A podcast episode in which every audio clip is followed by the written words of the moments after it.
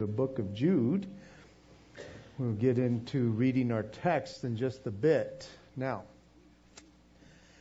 last week we read up to verse 7 in the book of Jude, and I told you that we were only going to cover verses 6, 5, and 6, and that uh, we would cover verse 7 this week.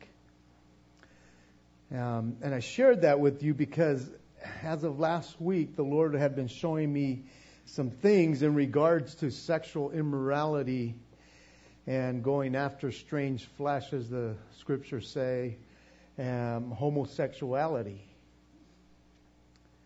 And the more I thought about it throughout the week, I just kind of decided um, we should just skip verse 7 instead.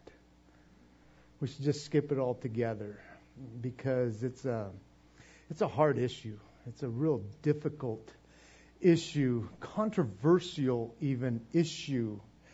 Um,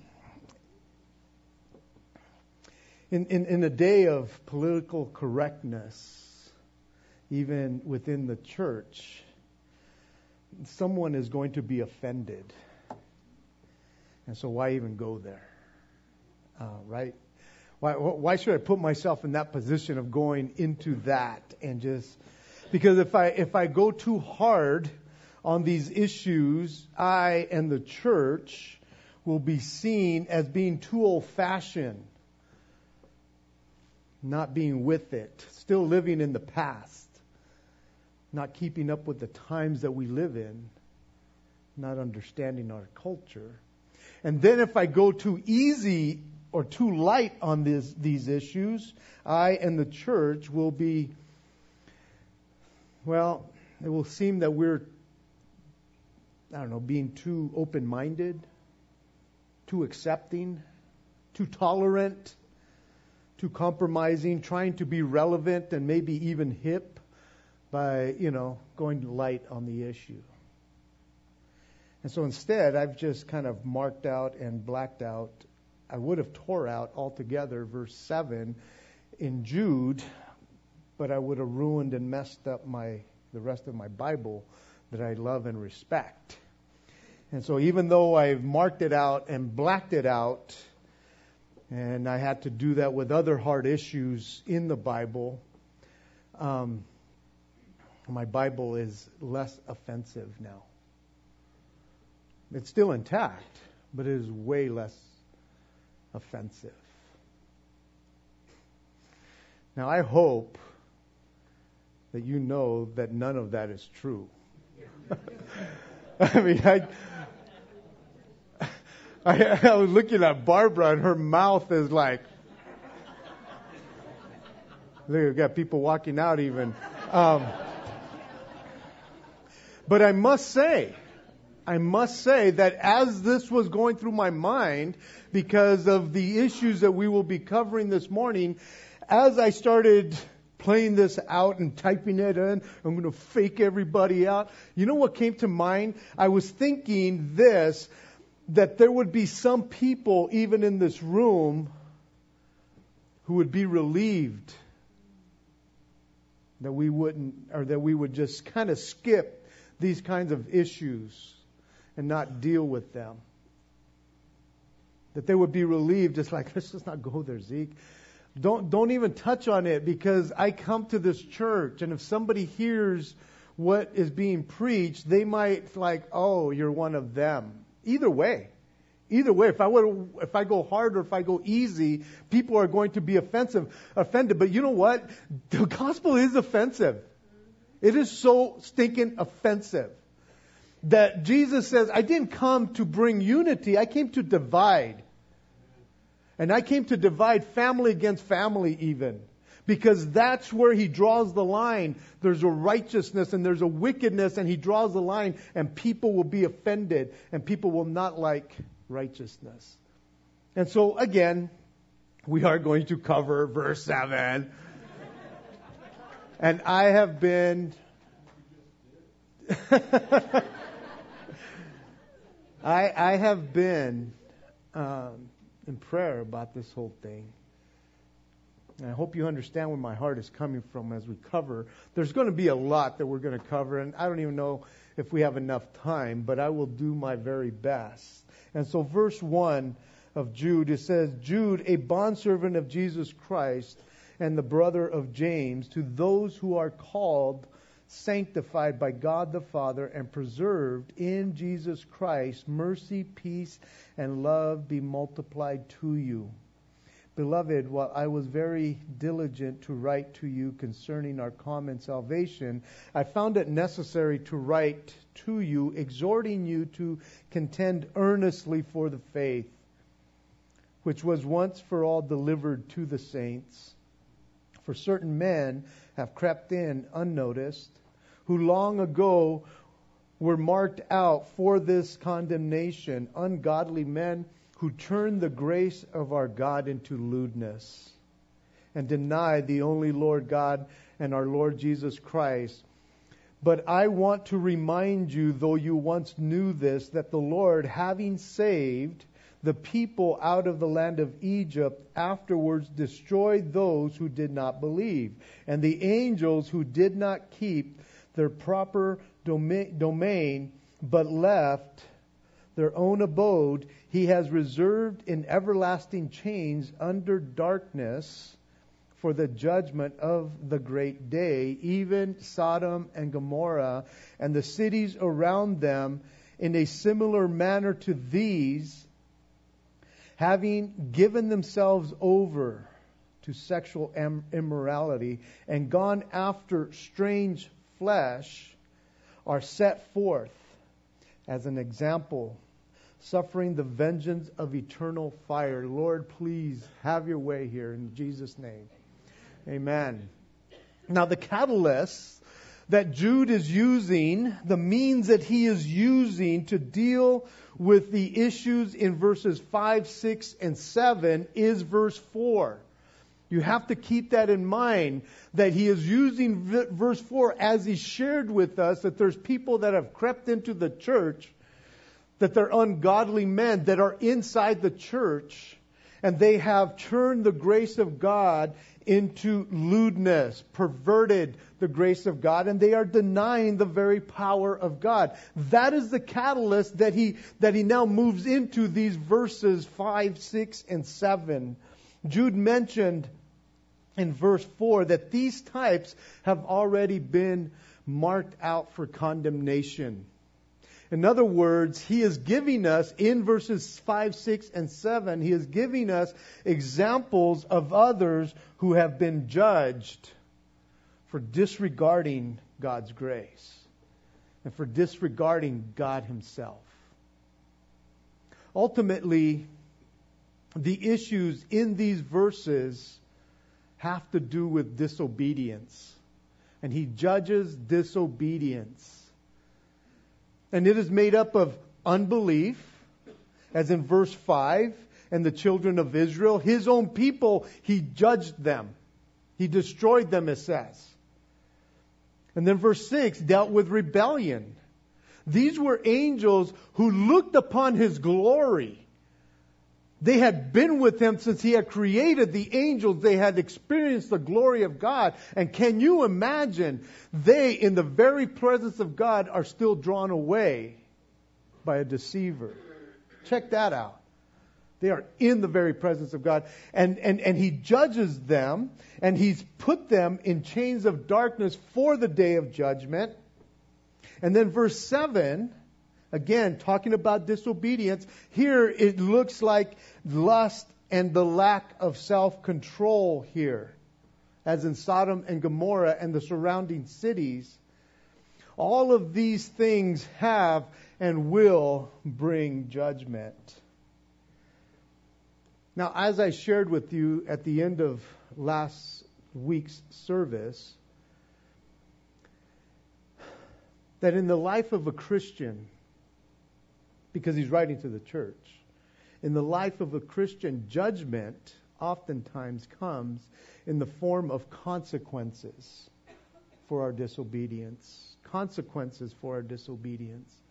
There is judgment that comes upon us. Oh, if you're saved and you, you, you, you, you go into the unbelief and doubting and, and rebellion and even into the sexual immorality that we're talking about and you're saved, then those judgments, Jesus took all of that on the cross. All of that. It's been judged.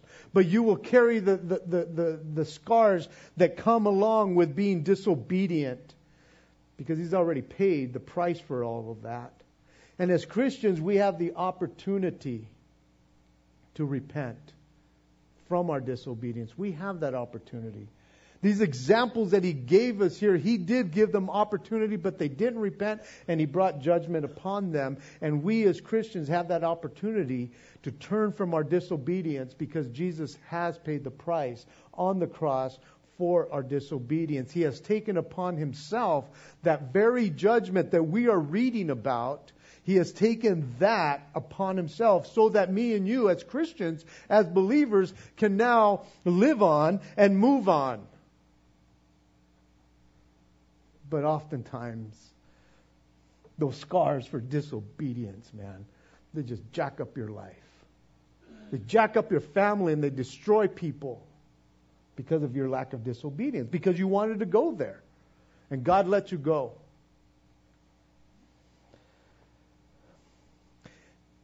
verse 7 as, is, is talking as Sodom and Gomorrah and the cities around them in a similar manner as these, they have given themselves over to all this debauchery. Now, I, I want to take you back to Genesis, to the first chapter or the first book of the Bible. Now, I don't know if I'm going to read everything, but we're going to be looking from like verse, and this is why I'm saying I don't know if we have time from, from chapters 13 to about chapters 19, because in those chapters we see the stories that revolve around Sodom and Gomorrah. And again, depending on the time, I might just skip over them or skim over them.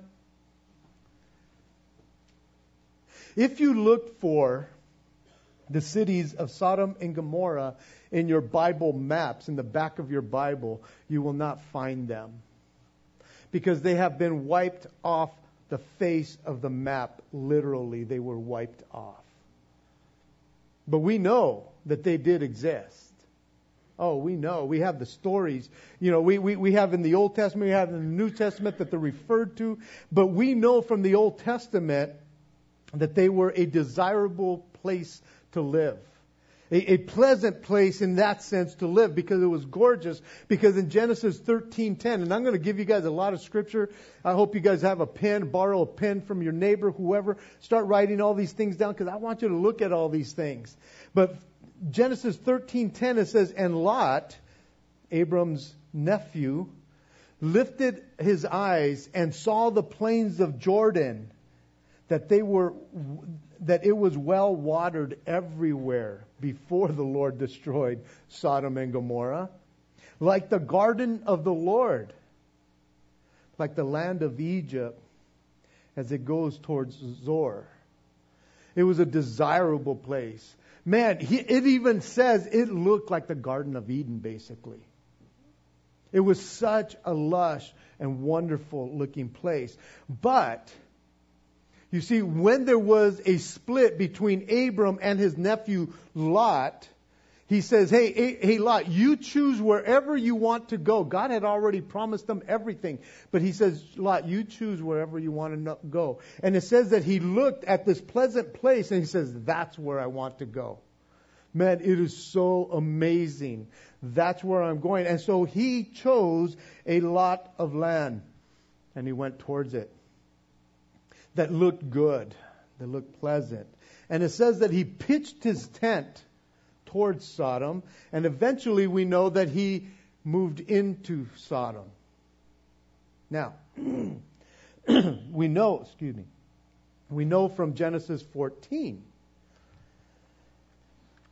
that there was three other cities associated with Sodom and Gomorrah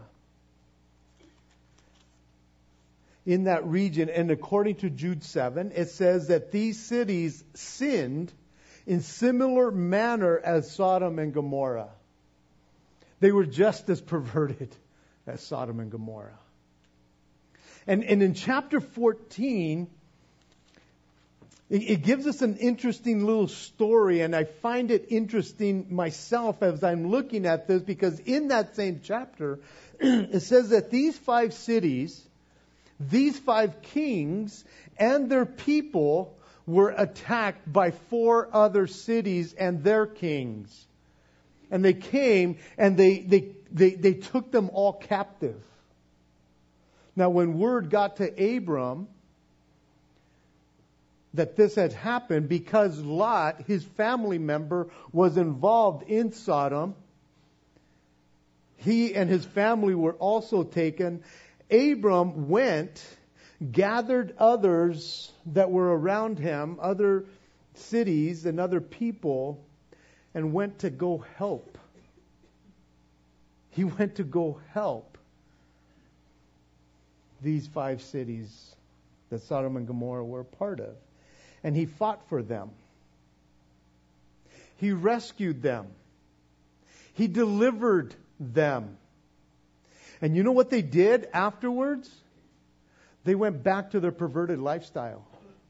Right back. They all went back to their perversion, perversion the, the way they used to live. Even Lot and his family went to live in and among them like they used to.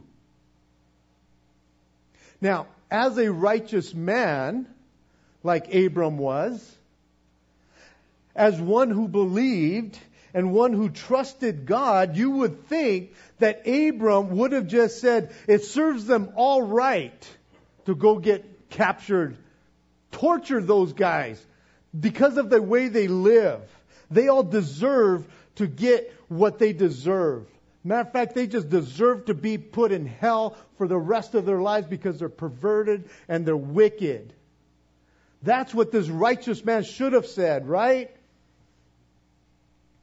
After all, that's what God fearing people Christians are supposed to talk like, right? We're, we're, supposed to have that attitude of, of, about homosexuals that, you know what? Whatever comes upon them, let them burn in hell.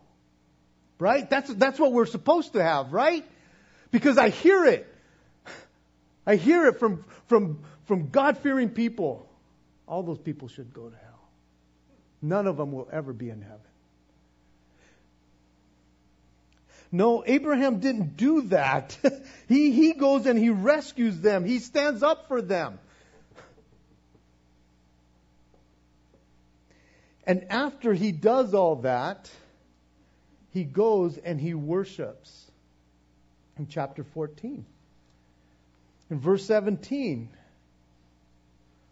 In verse 18, it says that he came and, and went, he, he went and he met up with Melchizedek, the king of Salem peace. And this king of Salem brought out uh, bread and wine. He was the priest of God Most High.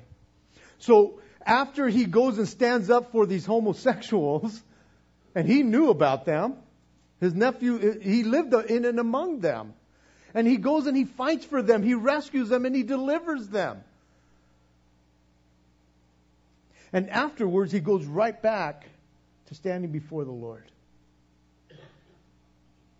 He goes and he meets up with Melchizedek and has communion with him. And he even pays him his tithes, gives him his tithes. He does what a Christian should be doing. All the while, the king of Sodom is telling Abram to keep everything, all everything that they got from those kings, he says, Hey, keep it all. Just give me back the people. Give me back my people. They're, we have this thing going on, you know? Just give me back my people, and you can have everything. And he's basically telling them because, or what, what he does, what Abram does, he says, "No, I don't need anything from you." And what he's basically telling them is that I will not be indebted to you, that I got rich off of you. All I have or all I need is God. That's all I need. See, he went and stood up for the people like that, and then he came back and just continued to worship. And, and in chapter 18 of Genesis, we have the story of, of these two angels, well, three basically, that come to, to Abraham now. His name is Abraham now. And he is told that he and Sarah would have a son. And he is also told that they have come to destroy Sodom and Gomorrah. Now, you would think that as the Lord Himself is telling him about the judgment that is going to come upon these perverted cities, you would think that Abraham would have just told the Lord, Lord, you just go on with your bad self and destroy all of those people. I saved them and I took care of them and they went right back to their perversion. And I hate them. And if I hate them, I know you hate them even more, Lord. As a matter of fact, why don't you give me the privilege of calling down fire from heaven and destroying all that lot for all those people? Those kinds of people. you would think, after saving these kinds of people, that they would have been grateful and would have changed their ways somehow. But no, they go right back into their perversion. And the Lord didn't have to tell Abram or Abraham about what he was going to do. As a matter of fact, it says in, in chapter 18, verse 17, the Lord says to the other angels that were there with him, to the angels, Shall I hide from Abraham what I am doing? I shouldn't have to. I shouldn't tell him that I'm going to go destroy Sodom and Gomorrah. He doesn't have to tell him that. And when Abraham is told about the judgment, he begins to intercede for them instead. He begins to intercede for the cities of that region, knowing that judgment is coming. His heart somehow decides, Lord, I got to talk to you about this because this is what he says in verse 23 of chapter 18. He says, And Abraham came near and said, Would you destroy the righteous with the wicked? Suppose there are 50 righteous within the city. Would you also destroy the place and not spare it for the 50 righteous that are in it? Far be it from you to do such a thing as this, to slay the righteous with the wicked so that the righteous should be as the wicked. Far be it from you. Should not or shall not the judge of all the earth do right? And the Lord answered, If I find in Sodom fifty righteous within the city, I will not I will spare all the place for their sake. And he continues to debate with the Lord. He's like, okay, Lord, how about if there's 45? If there were 45, he said, I wouldn't do it for 45. Okay, Lord. 40. No, if there's 40 righteous, I will not destroy this place. He says, okay, Lord, don't get mad at me right now, but um, how about if there's 30? How about 20? He says, I won't destroy. And Lot gets down to 10.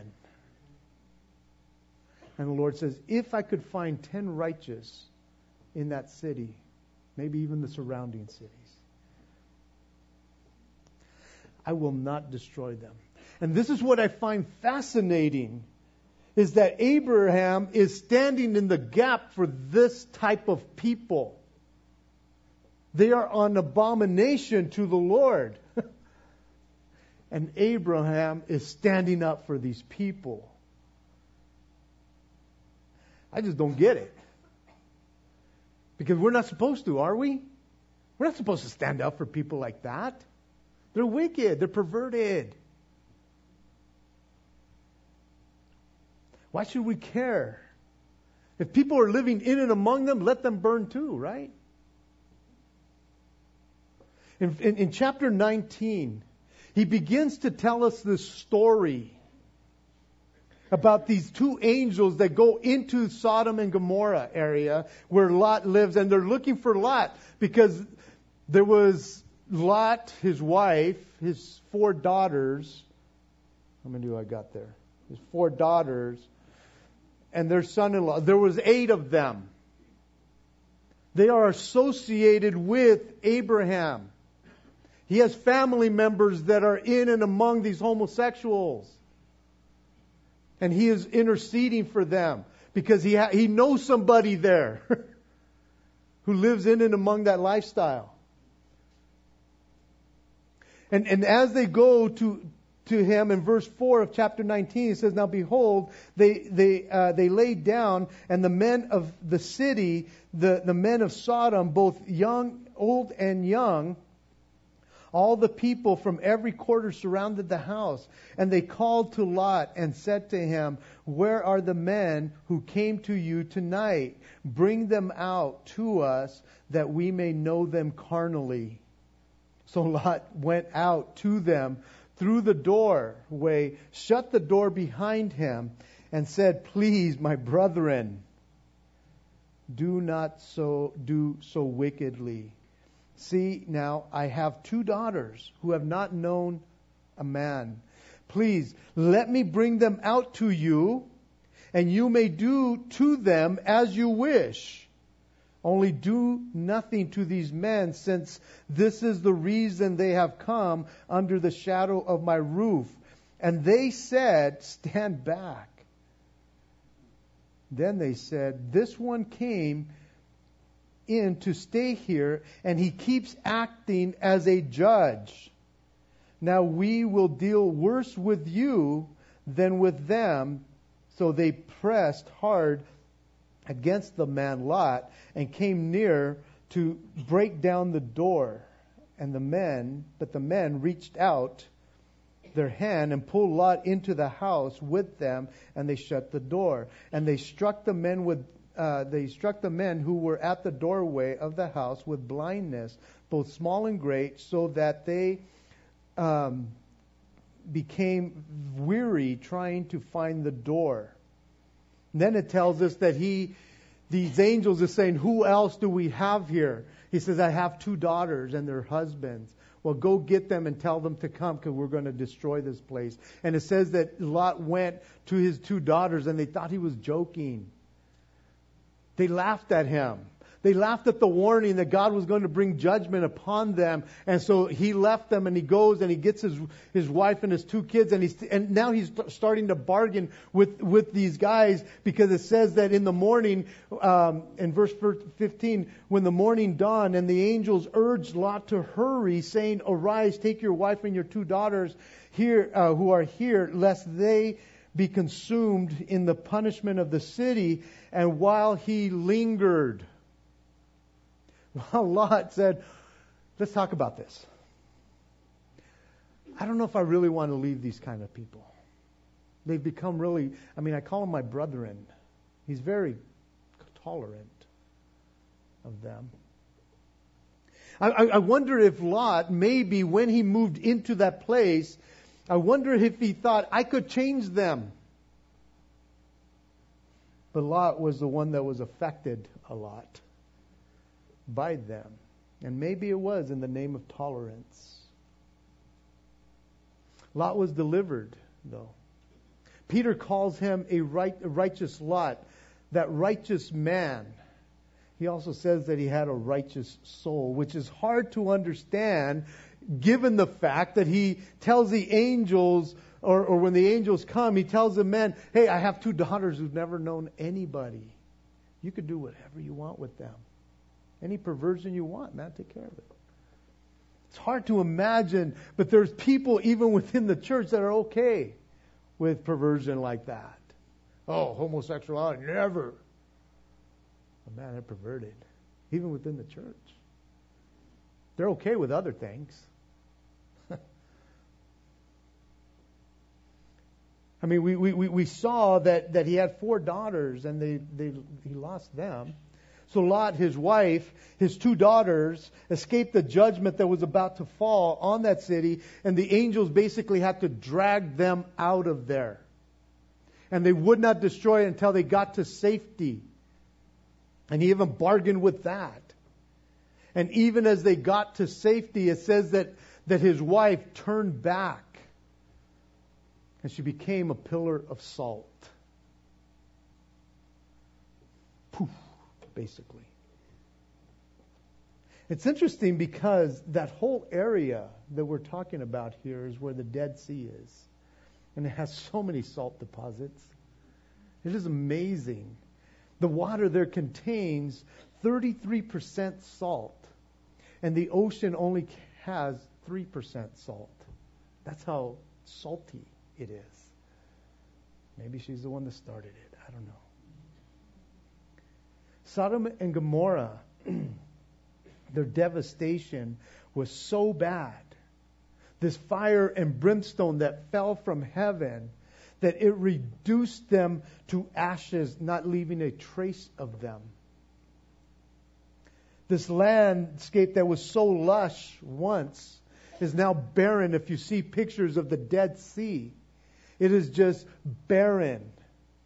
That area where, where the land of Sodom and Gomorrah and these cities were, were at is where the Dead Sea sits now. It is the lowest dry land, piece of land in all the world. It's about 1,200 feet below sea level. It used to be lush. It used to be probably a nice little plain. Now it is, it's, it, it's deep. It is the lowest point. And see, this is what judgment does it brings people to their lowest point, and it reduces them to nothing. In, in getting all this information about Sodom and Gomorrah, let's, let's go back to now Jude. And there's still other places that I think I might go to, but we'll see in Jude 7 where it says, These cities in like manner have given themselves over to sexual immorality and gone after strange flesh, are set forth as an example. They are set forth as an example. And that phrase connotes, it implies, it, it signifies to expose openly in, in public view as a body or a cor- corpse would be in, in uh, laying in, in state or lying in state there, where you can come and view this body. That's what it means to be set forth as an example. And somewhat say, well, that's kind of weird because these cities are not even are not exposed to public view, and that's exactly the point. Their absence, the Dead Sea even, testifies of the judgment that they have suffered. It's all dead. It's all been judged. Because their disobedience, in which they had given themselves over, they had gone after, demonstrates itself in lust and the lack of self control. And it brought about judgment and destruction. Lust and the lack of self control will bring about judgment and destruction. Not only in your life, but in other people's lives, your family's lives. It destroys. You see, because God doesn't take any of this lightly. It is all disobedience to Him. Now, the world will do what the world will do. and when it comes to His people, believers, Christians, it is the will of God to abstain from sexual immorality. If people ever want to say, I want to know the will of God, and people do. You know, people, what's the will of God? I could tell you what the will of God is in regards to sexual immorality because it's plain and simple in 1 Thessalonians chapter 4, beginning in verse 3. It says plainly, and you can underline it, this is the will of God. This is the will of God, your sanctification, your setting apart, that you should abstain from sexual immorality that each of you should know how to possess his own vessel in sanctification and honor, not in passion of lust like the Gentiles who do not know God. That no one should take advantage of and defraud his brother in this matter, because the Lord is the avenger of all such as we also forewarned you and testify, for God did not call us to uncleanness, but to holiness. Therefore, he who rejects this does not reject man, but God, who has given us his Holy Spirit. Plain and simple, isn't it?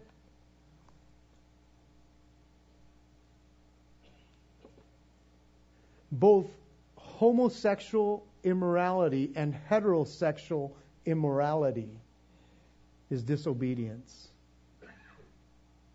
Now, it all comes back to lust and the lack of self control. Jude here is speaking to those within the church. And quite frankly, there isn't much that we could do with those outside the church. The world will do what the world does, guys. We get shocked at, at, at, what the world does, but it's like that's what the world is all about, peeps. That's what the world does. It's perverted. It tells us plainly. And so he is speaking to those inside the church.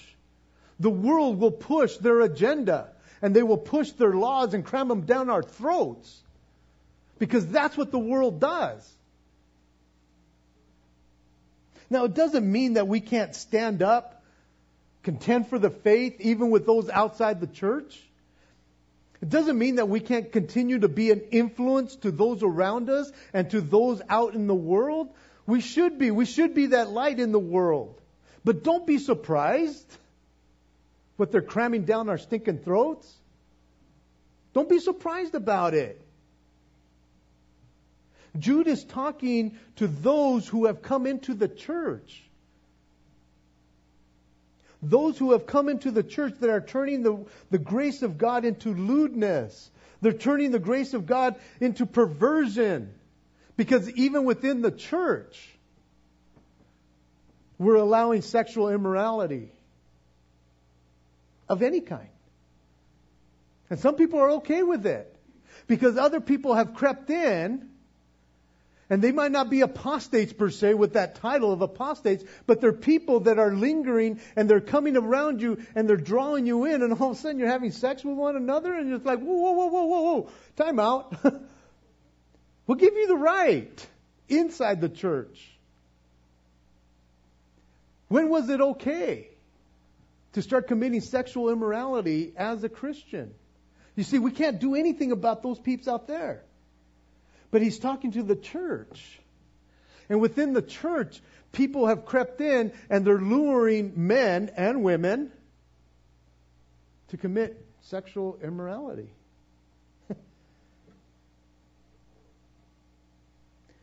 so he's talking to those who are within the church. And in that, we as believers need to continue to contend for the faith even within the church. And I know what some people, well, it's none of my business what other people are doing. And in one sense, it's not until they come after you or your daughter or your son. And it's like, hey, Pastor Zeke, man, hey, you know what's going on in your church? Oh, it's not your church either? no, it's your church. You go deal with it. How come you didn't deal with it when you knew about it?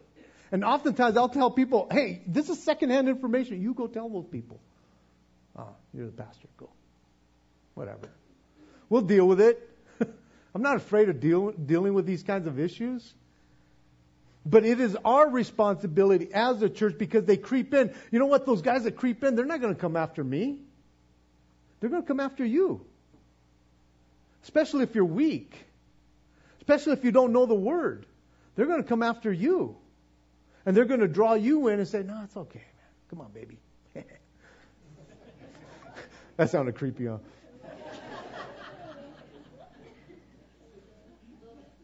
a little bit, a lot of bit.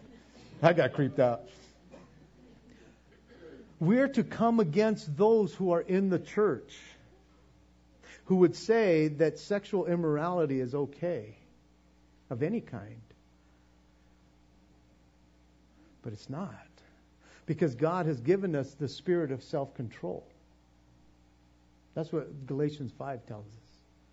He has given us the spirit of self control so that we don't have to give ourselves over, so that we don't have to go after our lusts. Sexual immorality of any kind comes from the word fornication.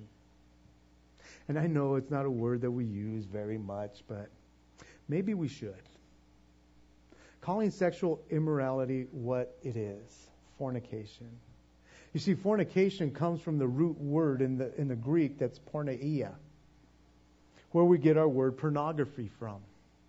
That's where the word sexual immorality, fornication comes from. It is pornography.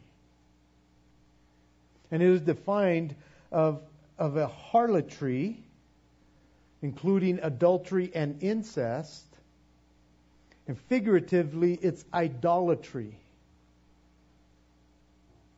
Now, we may think that it is worse today than ever before, and that is not the case. Well, in one sense, uh, uh, you can click on anything. I mean, with the, all the devices that we have, you, you could see it anywhere. But guys, we just read about Sodom and Gomorrah. It's been happening for thousands of years since the fall of man. Man became perverts and women. Why not? Let's just throw it out there.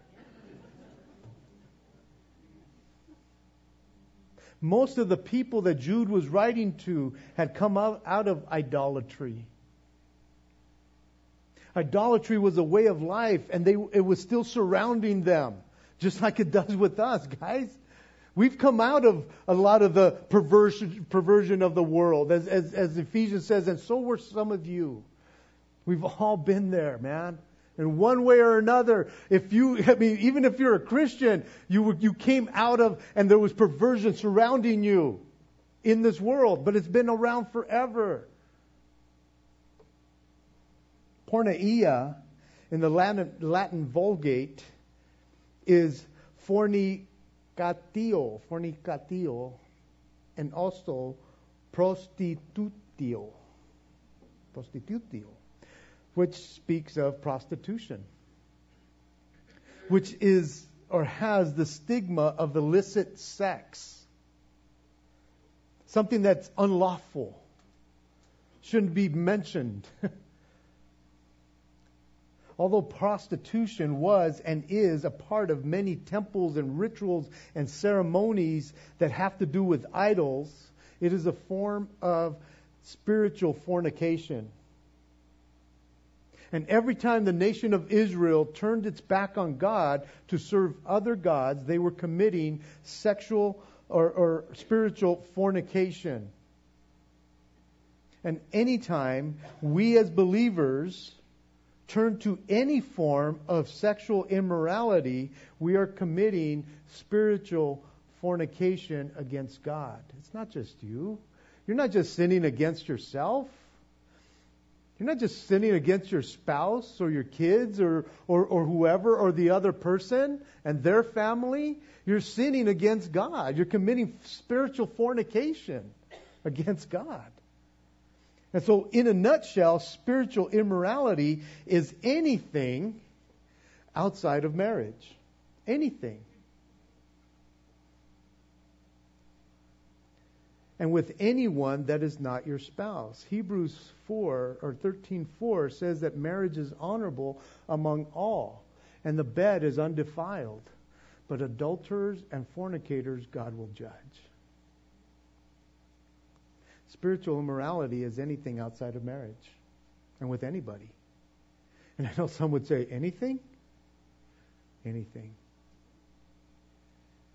Let me read to you really quick from 1 Corinthians chapter 6, beginning in verse 13, where it says, Food for the stomach and stomach for the food, but God will destroy both it and them. Now, the body is not for sexual immorality but for the Lord, and the Lord for the body. Speaking to Christians here.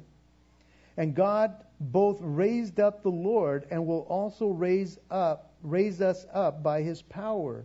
Do you not know that your body your bodies are members of Christ?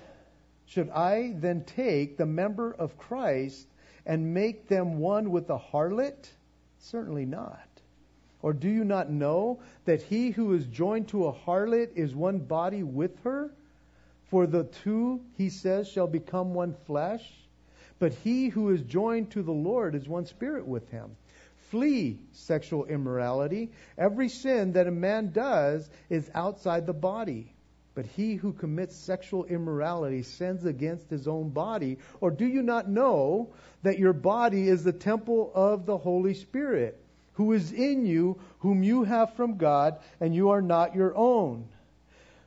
For we were bought at a price. Therefore, glorify God in your body and in your spirit, which are God's.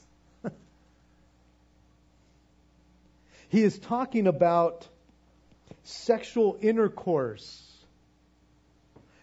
And now we'll throw this out there too. He is talking about sexual outer course. Huh? Maybe I made it up. I don't know. But see, people are saying, well, we really didn't like really get into the act. But you did every stinking out, everything else except that. And you think you're okay with it. And it's like, no, it's not. It's still not. you're not married to them. And so anything intercourse or outer course is covered in all of that the very act of intercourse. And we can take it all the way to the very act, and we can all even go back all the way to just holding hands with somebody. You're going, no, say no. Holding hands with somebody? Guys, you know that's where it usually starts? But you know what Jesus did? He took it even further than that. He said, it starts in your heart and in your mind. Huh. Starts in your heart and in your mind. See, we can't get away from it, guys. We're so desperate for Him. We are living in a time where anything goes. But we just kind of read about that in Sodom and Gomorrah, right?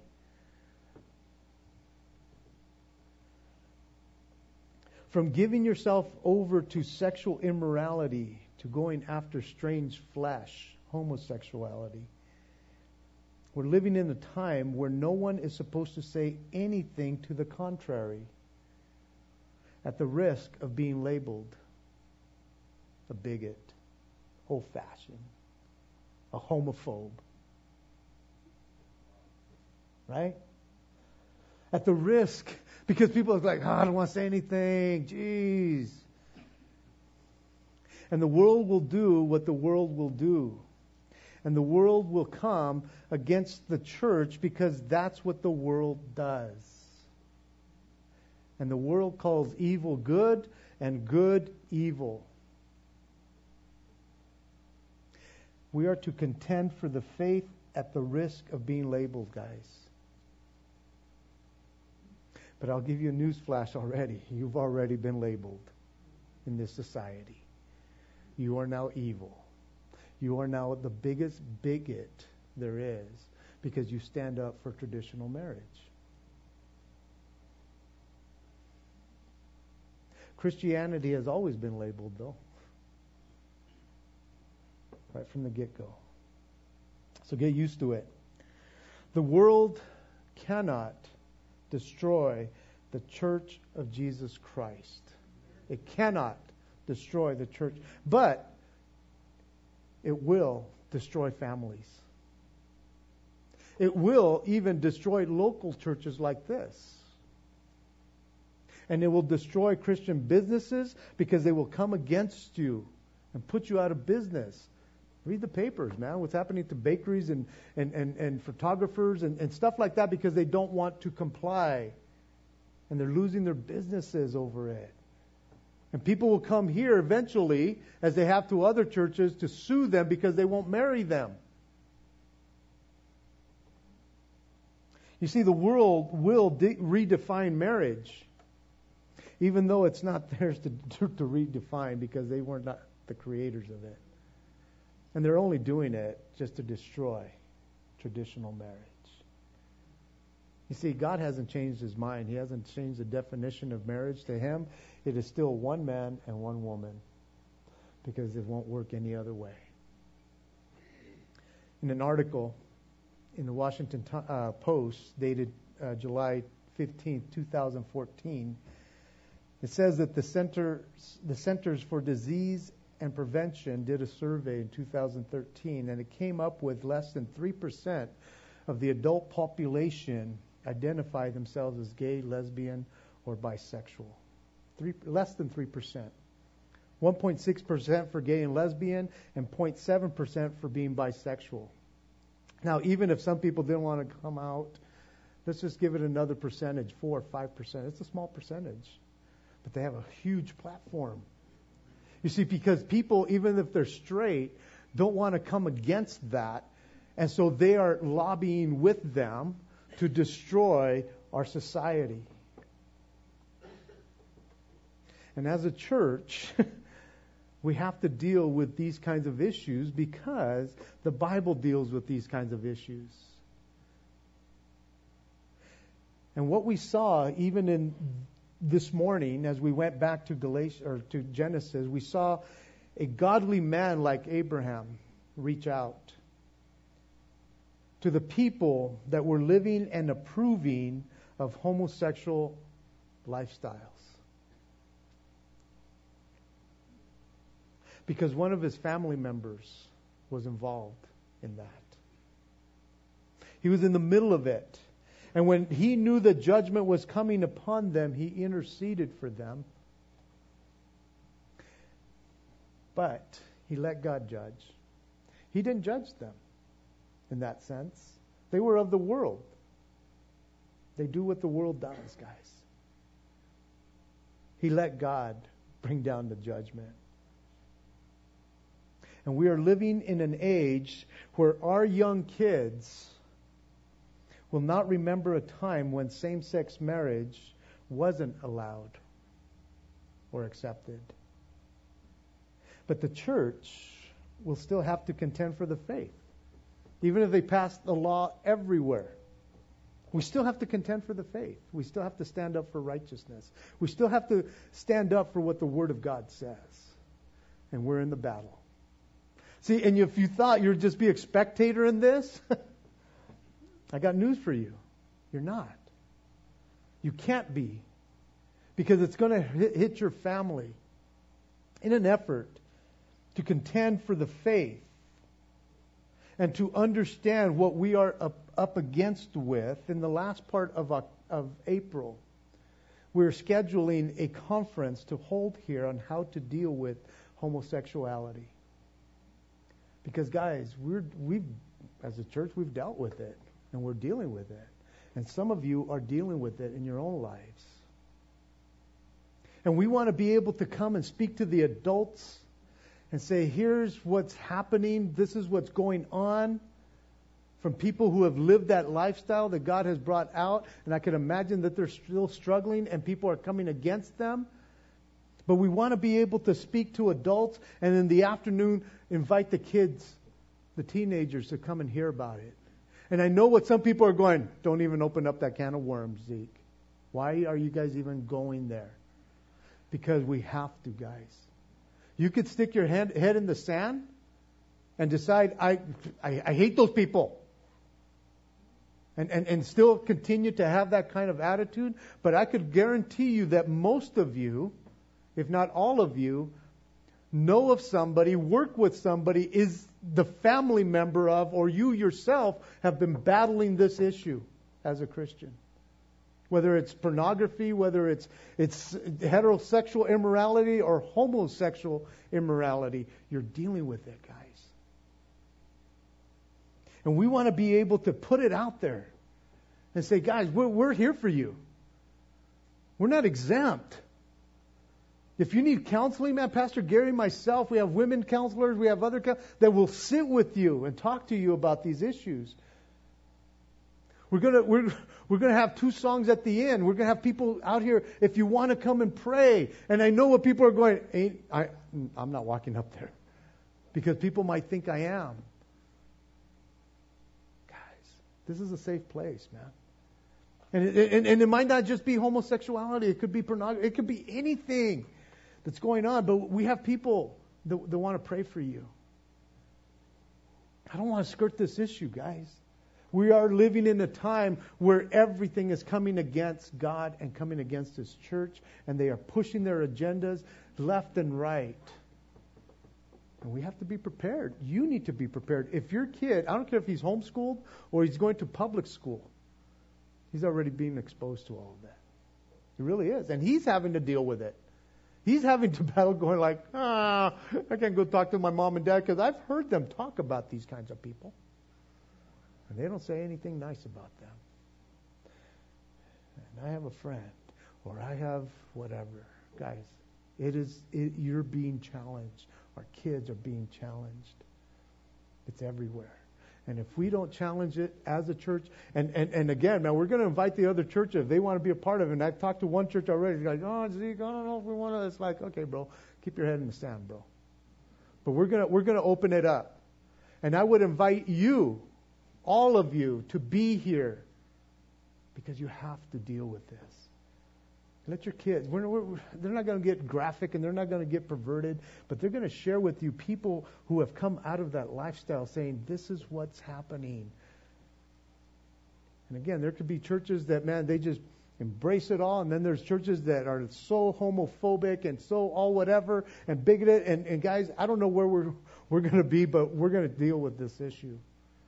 We're not going to run from it because I know you, as our people, are battling issues like this in your jobs, in our community, in your home. And so, let's pray. And there will be people up here that are willing to pray with you. And if you need to take one of the people, and again, we, we're not here for counseling, we're just here for prayer. If you need to talk to somebody afterwards, walk up to them, talk to them, okay? Let's let's let's just sit because there's going to be two songs. But let's pray. Father, thank you, Lord. Father, as we look at this right now, Lord God, and deal with this, I pray for our people right now, Lord, who are struggling in so many different areas, Lord God. Anything that has to do with sexual immorality, Lord. Many are dealing with these issues, Lord. And I pray for all of us here, Lord God, my leaders included, that you would just help us, Lord, even as we pray for people. I pray that, Lord, as the enemy is trying to bring condemnation and trying to hold people back from being prayed for to be freed, or to pray for family members or co-workers or whoever, the people in our community, Lord. They want to stand in the gap. I pray that, Lord, Satan would not deceive them here. I pray, God, that they would be able and willing to pray for others, Lord. Pray for themselves even. And so, Father, please, Lord, do that work in touching the lives of our people right now. Be with our, be with my leaders up here who are going to be praying. Give them sensitivity even as they pray, Lord. We bless you and we thank you. In Jesus' name, amen.